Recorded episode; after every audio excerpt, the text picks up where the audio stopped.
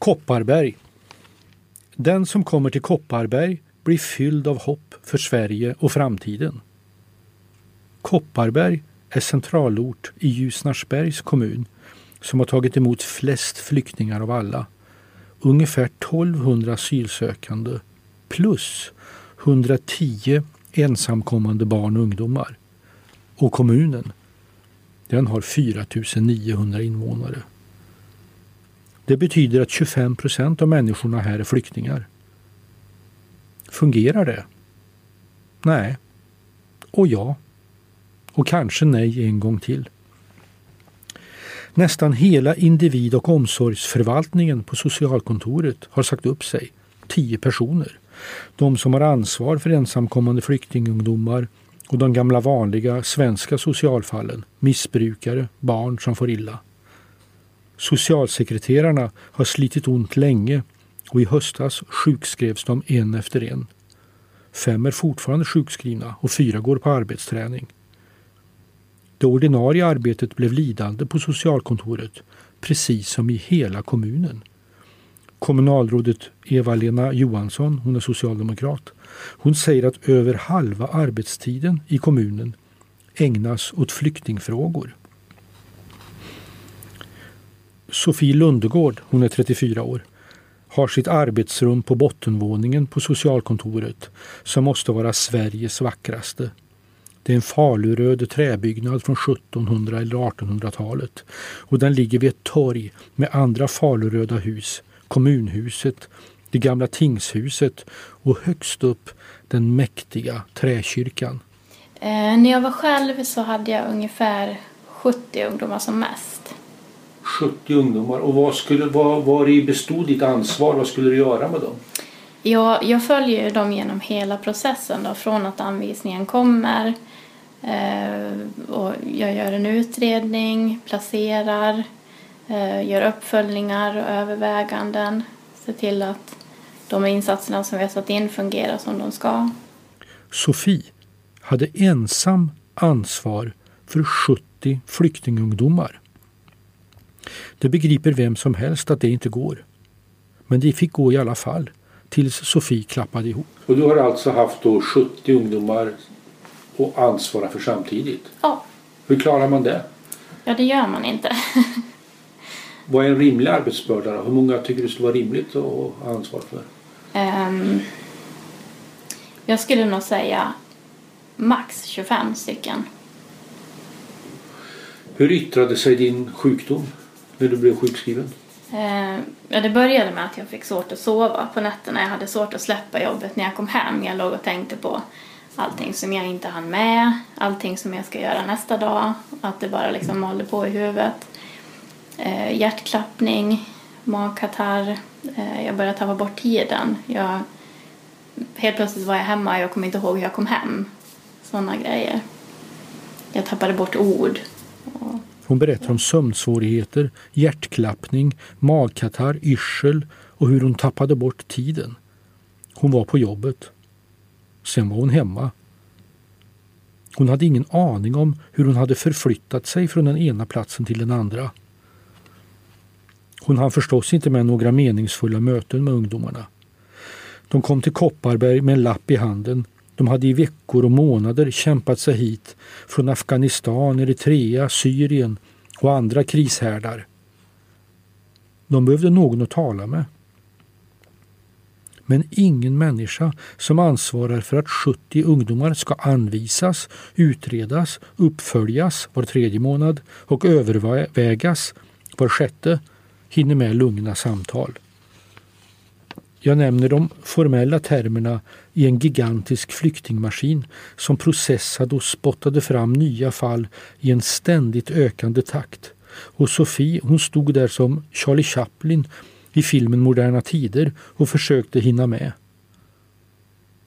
Allt fungerade tämligen väl, utom den där tiden för samtal som Sofie helt enkelt inte hade.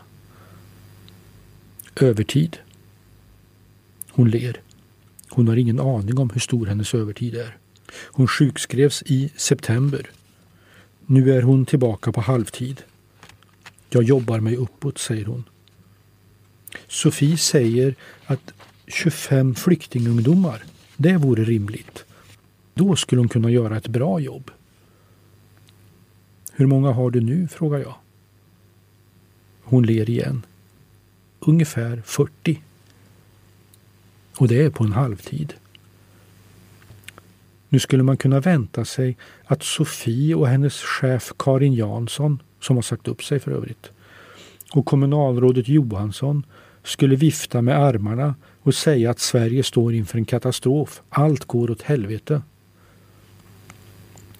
De påpekar naturligtvis att Ljusnarsbergs kommun inte kan ta emot fler flyktingar.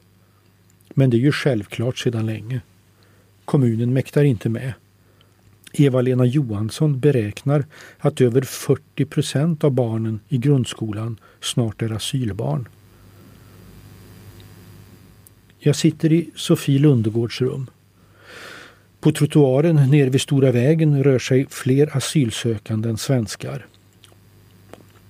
Det här, det kommer att bli en vinter som folk kommer att minnas i generationer. Men hur? Går det bra för dem? Ja, det gör det. gör. För alla? Inte alla naturligtvis. Det är ju alltså man, så man kan ju inte generalisera på så Nej. vis naturligtvis men det, det går bra. Det gör det? Ja. Är du hoppfull för den här uh, mängden flyktingar som har kommit till Sverige? Ja, det är jag. Uh, jag upplever att de ungdomarna som jag träffar eh, de, de vill gå i skola, de vill lära sig svenska, de vill börja jobba, de vill bli en del av det svenska samhället. Det roligaste är att möta ungdomarna. De vill framåt. De vill gå i skola. De vill jobba och tjäna pengar. Tänk att de har tagit sig ända hit och fungerar. Jag tycker inte att vi har en flyktingkris. Men alla andra säger ju att det är jätteproblem och vi befinner oss i en fruktansvärd kris.